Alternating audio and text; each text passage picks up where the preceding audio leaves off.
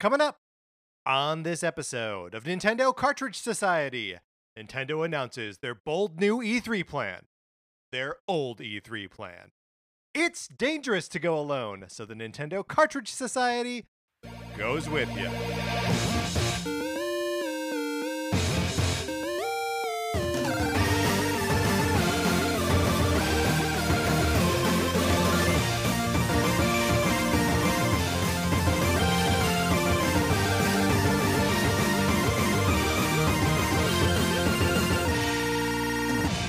Welcome to Nintendo Cartridge Society. My name is Patrick Ellers, and I am joined, as I am always joined, by my co-host, Mark Mitchell. We've got a good show for you today. We're going to be talking about the news from the week, including dates and times for Nintendo's E3 presentation and Treehouse Live. And then on Thursday, we are reliving some of our favorite E3 memories. Mark, we're just talking about E3 this week and every week, it seems. But in the meantime, how's it going? It's going great. It feels unavoidable to talk about E3. It's like the big gaming thing, even though, and I think we will probably spend some time talking about this more later, nobody really knows. I feel like I have no sense of what E3 is actually going, what that means this year. Yeah, no, I mean, it's wild. And yes, we certainly will talk about it as people are getting press access. It's like, it's starting to emerge that like it's even weirder than we could have possibly imagined. I can't wait. I can't wait. I mean, how awful would it have been for E3 to just come back in its old boring form? I'm glad that it is evolving into something like crazy. I feel like what is happening with E3 right now is you feel like in an RPG when you defeat the final boss, what you think is the final boss, and then it takes on some new horrible like spider monster form, and it's like its final death throes, and I kind of feel like that's what's happening with E3 this year. It's spawned into something just like truly hideous. It's laying eggs. It's got one giant wing, and the clouds are parting above it. Like, we are gonna go mano a mano with whatever E3 is right now, and try to figure it out. Mark, do you feel bad at all about having not applied for like press credentials? I don't care about that aspect of it at all this year. I don't even understand what the benefit and I understand that this is my own ignorance, but I truly do not understand what E3 is this year. Like, I know that there are like the press conferences as usual, but that really was always kind of like the preamble to E3, like right? Like the E3 was the show floor and people being able to meet face to face. I don't understand what E3 is this year other than just a platform for people to stream their events that are also going to be available on like YouTube or Twitch. I just don't know. Well, we will get into it in greater detail as we get further into the episode. But in the meantime, if you want to be part of the Sonic Forces borrowing program, I was going to say a member of the Sonic Forces borrowing program. Do we want to start instituting like a membership policy? Look, as much as we try to avoid it, I kind of feel like, in a fun way, the Sonic Forces borrowing program is like maybe sliding towards, you know, like a cult a little bit. Well, I mean, okay.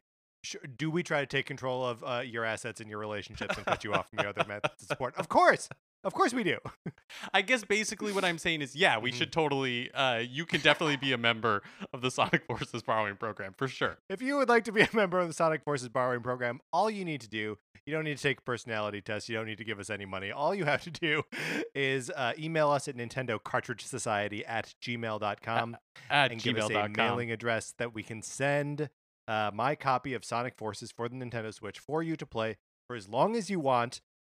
If you're not paying attention, or even if you are, you may end up accidentally borrowing my copy of Untitled Goose Game. It's just a thing that happens. Mark, we are also asking people to give us 5-star reviews on Apple Podcasts or wherever you get your podcasts. I noticed that we didn't get any new reviews this last week, which is cool. It's fine, you know, like we can play cool about it. Yeah, people are busy, but I know that I know it's on a ton of people's to-do list. You just got to like get your tires rotated, check your car registration, clean your gutters. So I know we're on there. I think I know people will get. I have faith people will get to it eventually. And if you can get them done sometime this week, we are going to be doing some cool coverage for E3 next week, as though we're not doing coverage for E3 right now.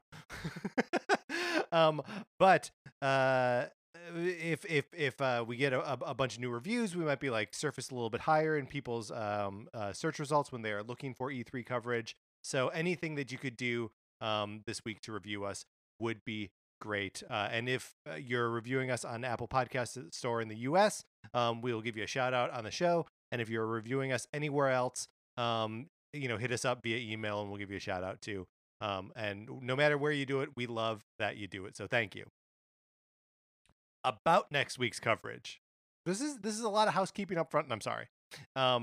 So on our regular Tuesday morning episode, which will be going up, at midnight Tuesday morning, will be our reactions to the first 3 days of E3 and whatever Nintendo-related news comes out of it. Do we know what that is at this point? Absolutely not. That's why we'll be reacting.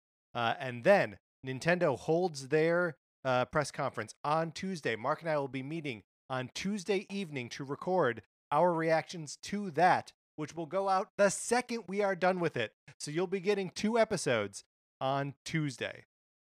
2 of them. That'll be us. That'll be us for E3.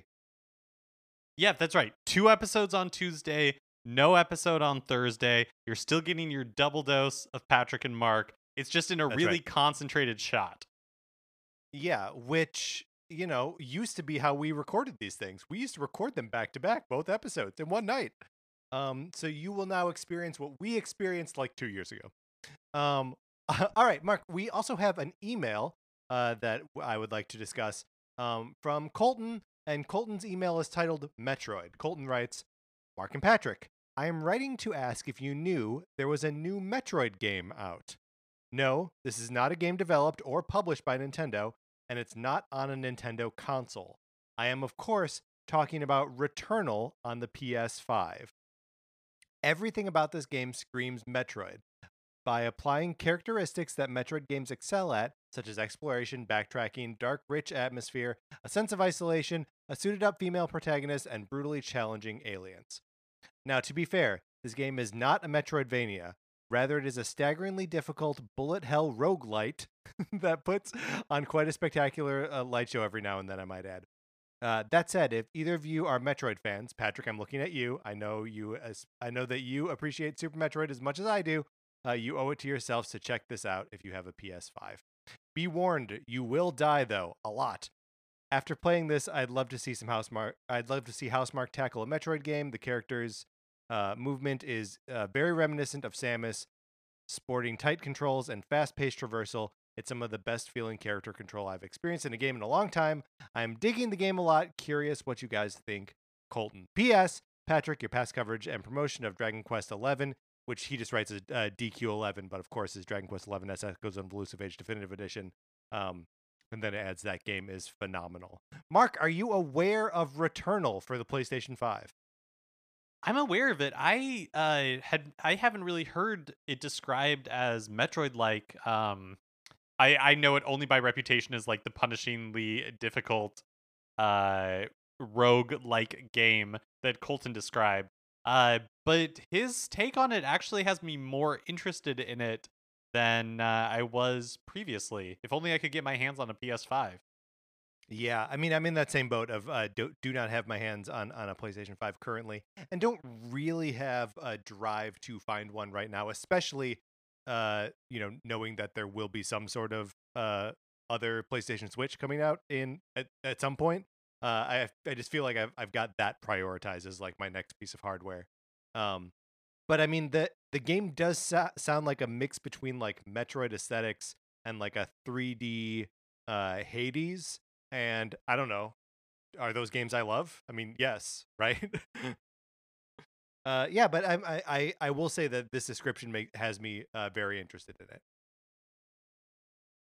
it. Okay, so thank you for writing in, Colton. If anyone ever wants to write in with a game recommendation, even if it's outside of the sphere of Nintendo specifically, as long as you trace it back to Nintendo somehow, you can write to us at Nintendo Cartridge Society at gmail.com. All right, Mark, let's get into what we've been playing this week.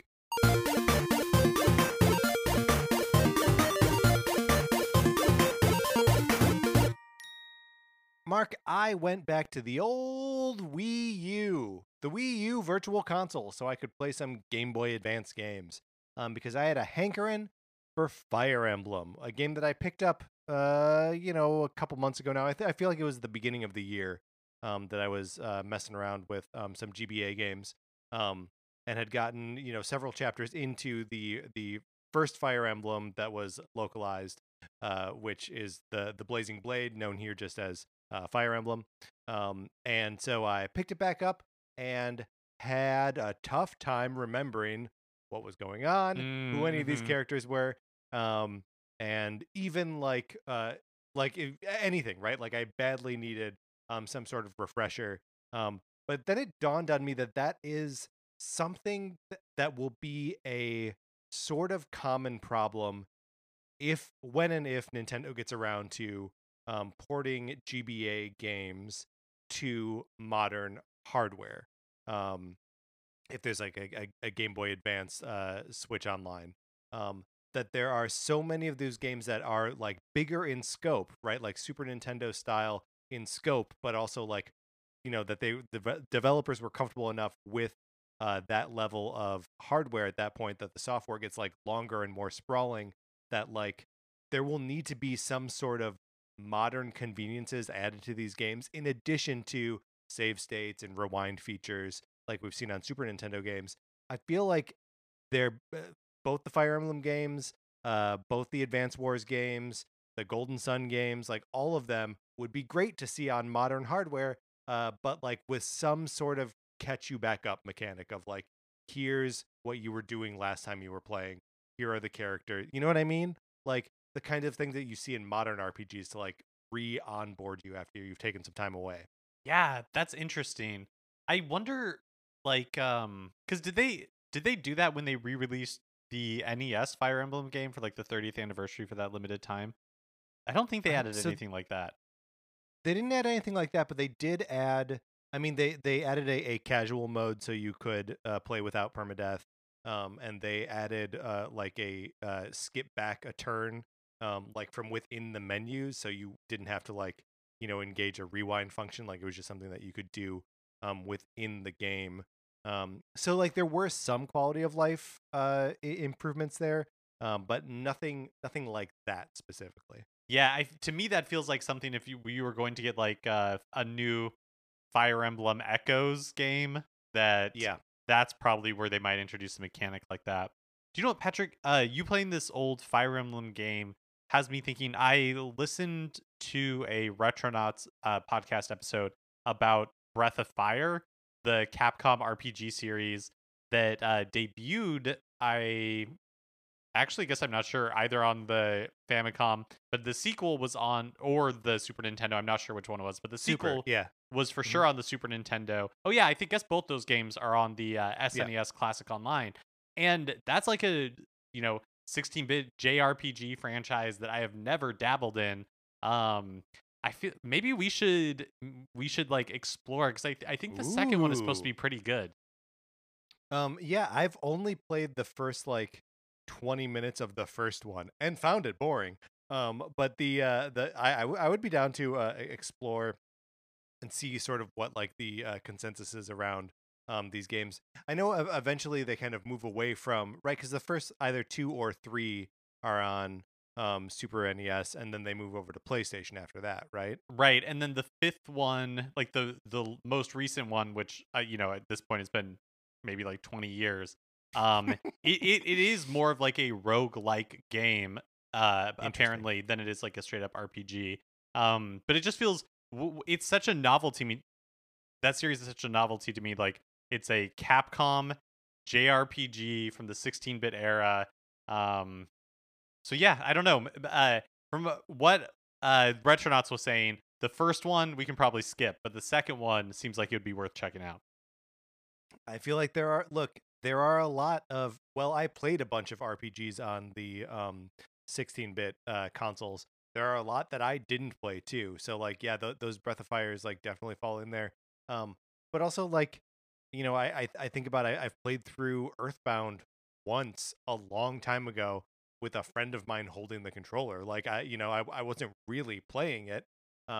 So like, yeah, I feel like there are a lot of things that we can like go back and, you know, at some point and like really sink our teeth into. At some point, there will be a future RPG series that we do. Well, I guess I haven't had an opportunity to play very much this past week.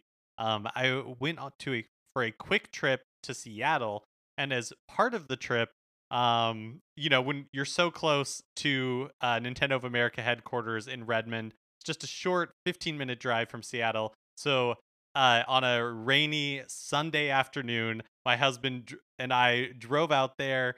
So I could stand in front of headquarters and get a picture with the Nintendo of America sign.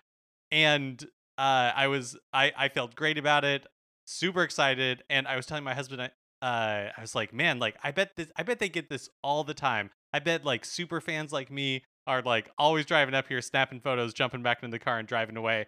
And he doesn't think that that's true. He which like very well legitimately might be the case, where it's like, no, there are only a select like you know, few super nerds who would go like outside a corporate headquarters just to take a picture with the sign. But I guess like I choose to believe that there are dozens of us.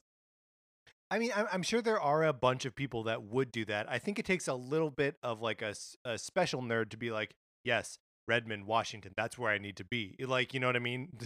To like put together that that's the place you need to go to like make the pilgrimage. Totally. Yeah, I guess that's fair. I guess that's totally fair. But yeah, that was the Nintendo highlight of my week for sure. And what secrets did you learn as you obviously breached security and got through to the secret files there at Nintendo? That's right. There was a kind of like a treasure chest looking type thing that it was labeled Metroid Prime Trilogy for Switch. You know, oh. And I opened it up. I opened up the lid. And there was a like exactly, yeah, like a gold glowing light. But then the light faded and it was empty. There was nothing in it. Oh, Mark, you're doing us all dirty, but I think you're right. All right. That's what we've been playing this week. Let's get into the new releases and what we might be playing next week. On Thursday, June 10th, Ninja Gaiden Master Collection is released for Switch. This is the collection of the three like Xbox/Xbox 360 era Ninja Gaiden games, right? Yeah, the Sigma 2. I don't know exactly where the numbers go in that. And Ninja Gaiden 3, which also has some kind of weird subtitle.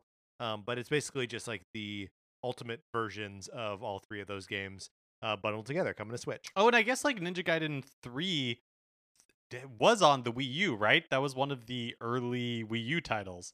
So I guess I'm pretty sure it was. So okay. I think it is possible that if you are a strictly Nintendo only gamer, you might have played the third one before.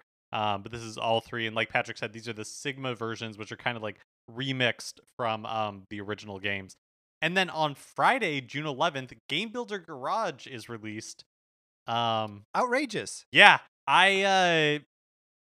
I don't think I'm going to be picking this up, although maybe just to mess around with it. I think it's like $30. It's $30, yeah. But yeah, Nintendo kind of snuck it out there with the announcement, and then it feels like it's just kind of like sneaking out here during E3. Yeah, or at least right on the eve of E3. Yeah, it's I can see that Nintendo is like pushing it on like their social channels and stuff. Like they are tweeting about it for sure, and like releasing videos and like actively advertising it. But I think this is one of those games or one of those experiences that like there isn't much like fan enthusiasm for. And you know, maybe that'll be different when it's out and people start doing interesting things with it. But at the moment, I would say that my hype level for it is pretty low, lower than when it was announced. When it was announced, I was like, oh, this is cool. I can get into this. And now I'm kind of like, I don't want to do the work of making something. But maybe we'll see what people are doing with it, and maybe that'll drive us to pick it up. Yeah, I think with any of these like maker games, for me is I appreciate them most just as like an observer of what cool things other people can make. So for that reason, yeah. I do hope that there's like a cool community that comes out of it. Also, I look, we're in this pre-E3 state right now where I'm just like, I don't care about anything coming out right now. Like, tell me about the cool stuff that's coming out later. This, like, we're at a hype point, right? And we just need to have that hype valve released a little bit, and then we can be excited about things that are already in our hands. Yeah, totally. All right, Mark, those are the new releases. Let's close that out. Which brings us to a regular segment on our show. It is time for 433. In 1952, American composer John Cage wrote a piece called 433, wherein a performer or group of performers did not play their instruments for 4 minutes and 33 seconds.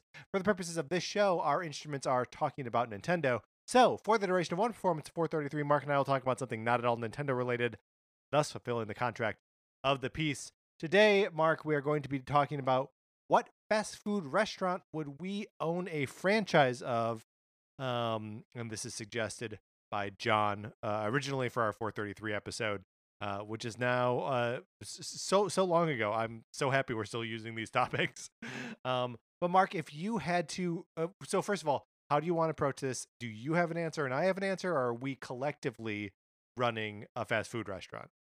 I think you and I would make great business partners, and so I think we should come up with our like a franchise that you and I both would co-own. So is there? I love that. I agree. Let's do it. Is there a chain restaurant? I think I'd like to broaden it to chain restaurant, because I feel like fast food maybe, like maybe, but like is there another one that like speaks to you? That you would be interested in fronting. Okay, if we're broadening it to all chain restaurants. Yeah. Anything we could franchise. Yeah, I'm going to say I think we would be great at owning a TGI Fridays. Oh, absolutely. Oh my god. Where it's just like a chill, fun atmosphere, you're having drinks at the bar. Yeah, if you're getting buffalo wings or like chicken tenders or whatever. Yeah, like I mean this in the most flattering way that it could possibly be taken. That I feel like it totally fits our vibe. TGI Fridays is our vibe for sure. My only objection there is I don't really like any of the food at TGI Fridays. It's not a super friendly place for vegetarians is my only objection. But wait, sorry, I take it back. I think TGI Fridays would work perfectly for us. Here's one that if we could go back in time that would probably be really good for us is like a soup plantation. I think you and I could kill one of those like soup, salad, and like I don't know, like maybe a little bit of pasta, like one of those establishments. We would murder that. Here's the thing, is that I feel like Soup Plantation is great in concept, RIP Soup Plantation. And what's it? Is it called like Big Tomatoes everywhere else? Red Tomato? It was called something not Soup Plantation. Oh, okay. California. Yeah, I'm not sure. Which is good, because Soup Plantation is a terrible name. Terrible name. Awful name. But I feel like they're conceptually very cool places. But so frequently, like the pasta is just like, you know, obliterated. It is just so overdone. And like the places are also like kind of dirty. I feel like you and I would like kind of crack down on it and be like, we're doing Soup Plantation, but good. The elevated version for sure. Like we would be the star franchisee. Like we would be where they shoot all the videos, all the B-roll. Mm-hmm. We'd be rolling out, you know, like the new like, oh, we're going to try pizzas. So let's give it to Mark and Patrick's establishment so they can, you know, see how like how pizzas work. That's my vote. Is there another one that like, ooh, cut off by the EBU Your Radio Orchestra? My answer is and will always be Potbelly sandwiches, even though there are none in California. I feel like they'd make a killing. Even if Southern California is not a really, like, walking around, grabbing lunch, you know, kind of town. Although it would be good for, like, catered lunches and stuff like that. Anyway, we've gone way over the 4:33. EBU Year Radio Orchestra accompanied us. Mark, let's get into the news. So, as you've probably heard from the top of the show, we are in the calm before the storm for E3. It's right around the corner. It's all we can talk about. And Nintendo actually has announced their plans for E3 2021. As Patrick mentioned previously, they're keeping their standard presentation day and time. So it will still be on Tuesday. This year it'll be June 15th. At 9 a.m. Pacific time. The one thing that's like different about it is the configuration of E3 is different this year. So normally Nintendo would have their presentation Tuesday morning, and then the E3 show floor would run for Tuesday afternoon, Wednesday, and then like Thursday until the early afternoon. But this year, everything's kind of flip-flopped. Since there is no show floor, E3's running like starting at the beginning of the weekend, and then Nintendo's basically closing the show on Tuesday. Per the Nintendo of America Twitter, the presentation will feature roughly 40 minutes of info focused exclusively on Nintendo Switch software, mostly releasing in 2021. And hold on, let's stop there at all of the expectation setting because I love it. It roughly 40 minutes, great, a good amount of time. I'm excited about that. Of info focused exclusively on Nintendo Switch software, no hardware, right? Exclusively on Nintendo Switch software, mostly releasing in 2021. So will we see some Splatoon 3? Probably. Maybe we get a little Project Triangle strategy? Maybe. But mostly 2021. Yeah, and I think... that is to be expected, right? There's still so much from 2021 that we don't know. I will be shocked if, like you said, there's not mention of 2022, possibly some things that are like completely undated. But yeah, I do think it's very pointed that they're like, hey, exclusively software. Because I do feel like after last week, if any of the listeners are like online, paying attention to video game news or like community at all, last week the internet was abuzz, convinced even that any day now Nintendo was going to announce the Switch Pro. We talked about it on last Tuesday's show that there were reports out there from Bloomberg and others that there was the potential for Nintendo to announce it before E3. That clearly didn't happen, or I guess hasn't happened. There's still a few days before E3, but I think Nintendo was watching. Nintendo was watching. Yeah, that's right. And they were like, no. It wasn't just last week. It was also the week before, too. Like, you know, I wonder if now Nintendo is just like waiting for that immediate people being like, oh, it's going to happen. And they're like, okay, now it's not happening. And then, you know, it'll happen Tuesday morning as we release this episode. They're like, here it is. But yeah, it's just very clearly them setting the expectation of like, this is just going to be software. You will not find hardware announcements here. Also from the Nintendo of America announcement, the presentation, like the direct, is going to be followed by around 3 hours of gameplay footage in Nintendo Treehouse Live. So they are going to be doing Nintendo Treehouse Live, but it'll be kind of a truncated version of it, significantly truncated compared to the like days of coverage that previous shows have had. But I'm excited that it's showing up at all. Nintendo Treehouse Live is one of my favorite parts of it. I feel like the presenters and the people that they have on Nintendo Treehouse Live always seem like the coolest, like most chill people. So where it's chill. Just like, oh my god, it's like, hey, we're all just gonna play like Fire Emblem Three Houses for the first time, and we're all just on like this really cool vibe, like everybody just come and hang out with us. And that's exactly what I want from Treehouse Live.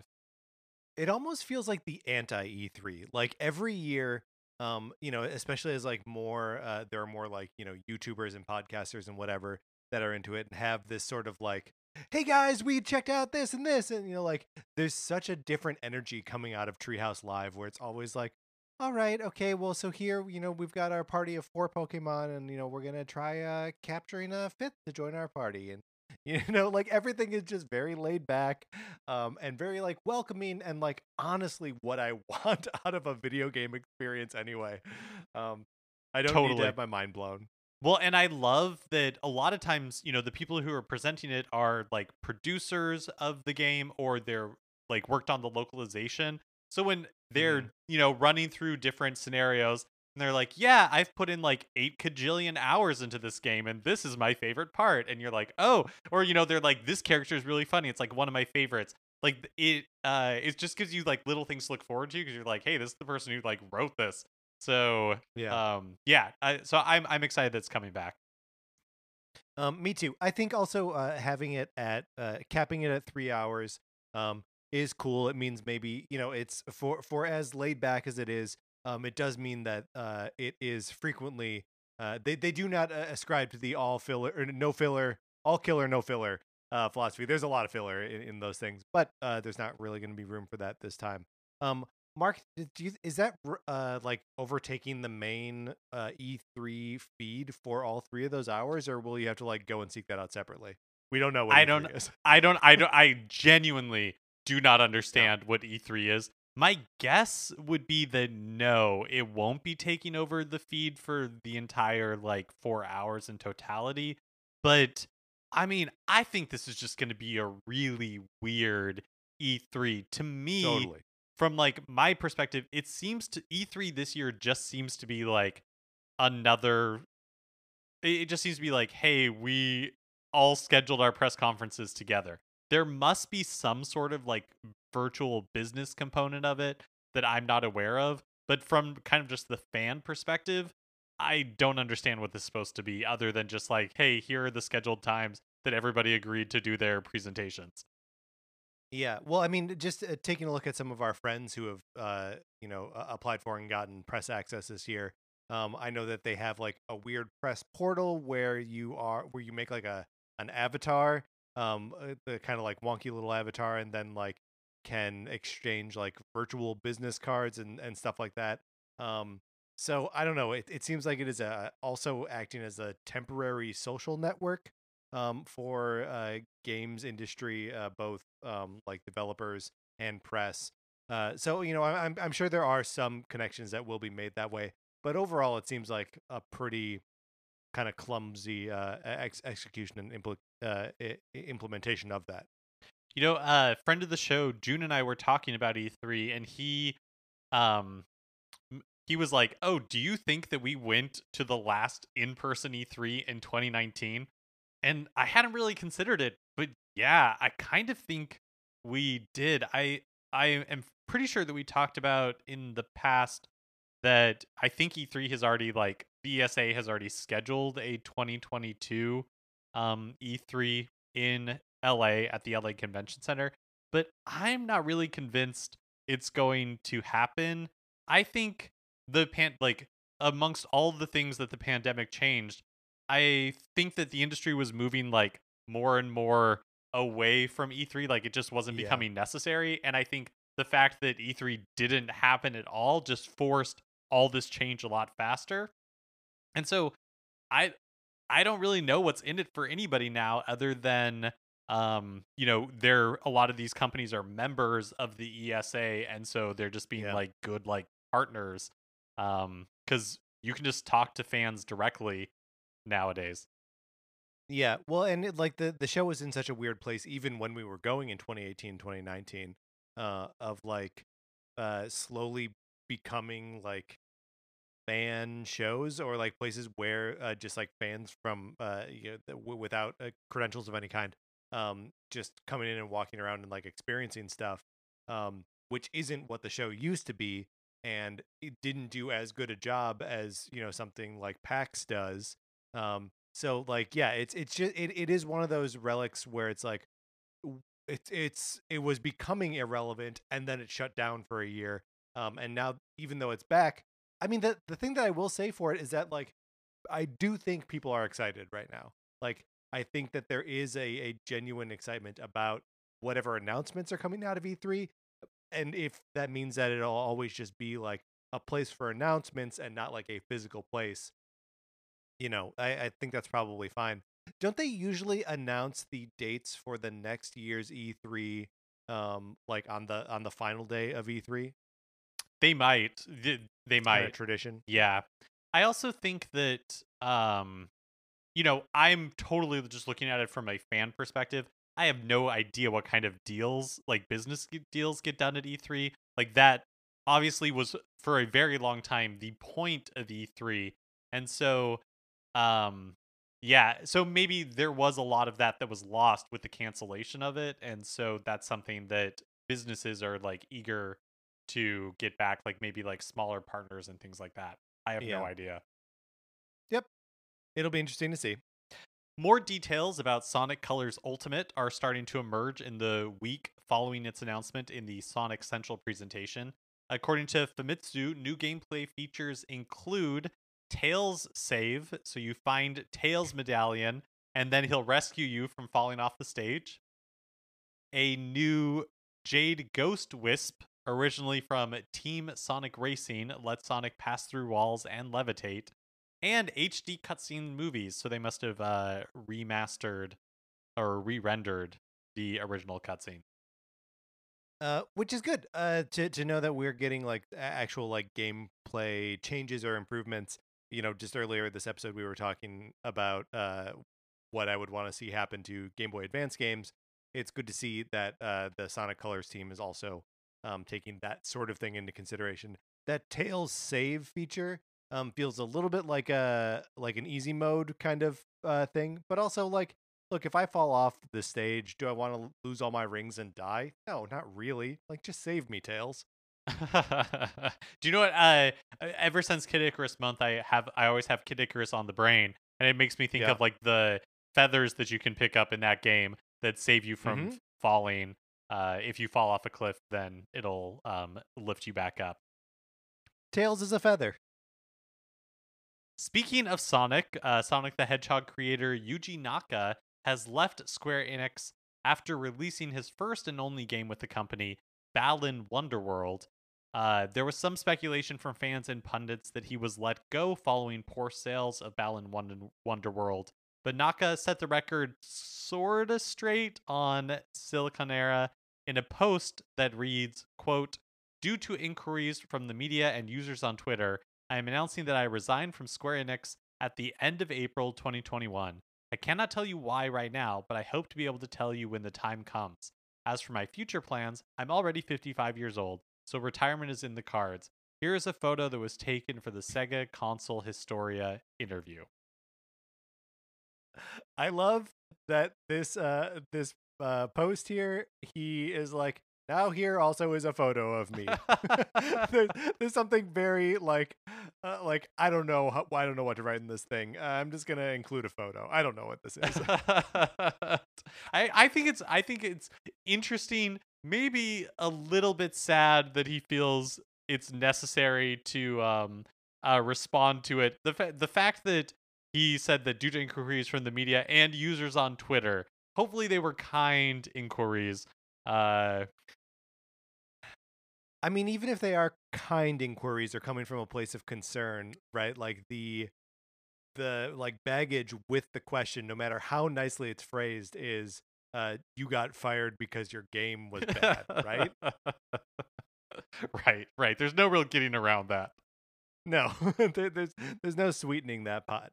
But it's interesting that he says that he resigned from Square Enix April 2021, which would have been after the game released and after it was, already obvious that it was, not going to be a hit for them. And I don't know. I think probably, they had a conversation about like what his future was, and if he was like, "This is the game I meant to make," and they were like, "Well, we can't sell it." That he was like, "All right, then I'm out." Also, being 55 years old and being ready to retire, that sounds amazing. He just said it's in the cards, right? Right. Okay. The Mario Golf Super Rush website is up, and like most Nintendo websites, it's very cute. But if you are just a few like platinum points away from getting something from the My Nintendo rewards, just like Nintendo's done in the past, there's a bonus game on the Mario Golf Super Rush website where you can find 5 hidden holes scattered across the site to score 100 platinum points for your My Nintendo account. Maybe that'll push you over and you can get like a new wallpaper for your phone or something like that. Mark, did you happen to get the pins the other week that are there? One pin is in the shape of the platinum coin, and the other one is in the shape of the gold coin. No, or, I didn't. For the My Nintendo, they may still be up there. Yeah, I didn't actually pick it up. I know. They looked really cool. So yeah, maybe I should go back and see if they're still there. Mine came a couple days ago. They're really neat. You know, it's pins are one of those things that like I feel like I always have a use for, never a need, of course, no one needs them, but like it's fun to put them on a backpack when going to a con, or like on a jean jacket or something, and these are 2 pretty good looking ones, and you can pick them up with platinum points. I forget how many exactly, but you can get 100 points closer by going to the Mario Golf Super Rush website. And finally, as we're just over a month out from the release of The Legend of Zelda Skyward Sword HD, we are starting to see some pre-order bonuses from various retailers and regions. If you're in the UK, Amazon UK has a pre-order bonus of a special steelbook case, which actually looks pretty cool. And then GameStop in the US offers a poster as a pre-order bonus as well. Yeah, and it's like the same image that they're using on both the poster and the steelbook case. But man, that case is cool. Like, I've got some jealousy there, because we can't pre-order that, Mark. Yeah, I can't believe that this game is only a month out. I would say that I think I'm going into this the right way, where I'm not really hyped for it. It's a game with such a weird reputation that I'm like really like curious to dive in and experience it for myself. But I'm not like salivating to get to it. Yeah, and absolutely, that's a great place to be. And look, again, we've got E3 coming, so like games that we know about, I don't care. After we get the Nintendo Direct, then I can go back to caring about this. Yeah, I mean, I'm already basically committed because I've got the Amiibo pre-ordered. So you know, what am I not going to also then get the game? Of course, I'm going to get the game. And it'll look nice on the shelf next to my Twilight Princess and Wind Waker HD remasters on the Wii U. I'm pretty sure I pre-ordered the Joy-Con. I should actually double check to make sure to see if that's true or not. You did? I think I did. I think I got it from Best Buy, maybe. Wow. What made you do that? Did you just? I don't know. It was a Joy-Con. You don't know? No, it was available, and I was like, okay, yeah, gimme. I didn't even think about it. Sometimes we get possessed by Nintendo mania. We don't know what to do. All right, Mark, let's get out of the news. Okay, that's going to do it for this episode of Nintendo Cartridge Society. Remember, please rate, review, and follow us on Apple Podcasts. If you like the episode, share it on Facebook or Twitter or wherever you share stuff. Help people get to know us so that they can listen to this show. You can follow us on Twitter. I'm at Patrick_Ellers. Mark is at MKE Mitchell, and the show is at Nin Cart Society. We also have a Facebook page, which is just Nintendo Cartridge Society. Olivia Duncan made our logo. Our theme music is provided by Ape It Betty. You can get more of his music by going to apeitbetty.com or by listening right now. For my co-host, Mark Mitchell, this is Patrick Ellers saying, if any of our UK listeners wants to send me that steelbook, I wouldn't object. No, don't do it. Don't do it. That's bad. I shouldn't ask you to do that. Thank you for listening.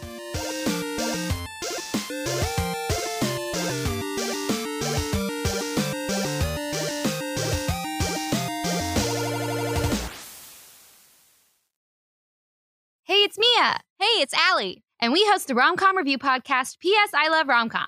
Each week, we'll have incredible guests come and discuss a new rom-com, grand gestures, meet-cutes, and of course, that elusive chemistry. Mia, what are you doing holding that giant boombox over your head? I'm hoping to win over listeners with this grand gesture. Take us back! Find a new episode every week. And subscribe on Apple Podcasts or wherever you get your podcasts. Brought to you by Campfire Media. Wow, you're still holding that boombox. Yeah, I've got great upper body strength. Thanks, CrossFit. Yes, I love rom-coms. I love rom-coms. Campfire.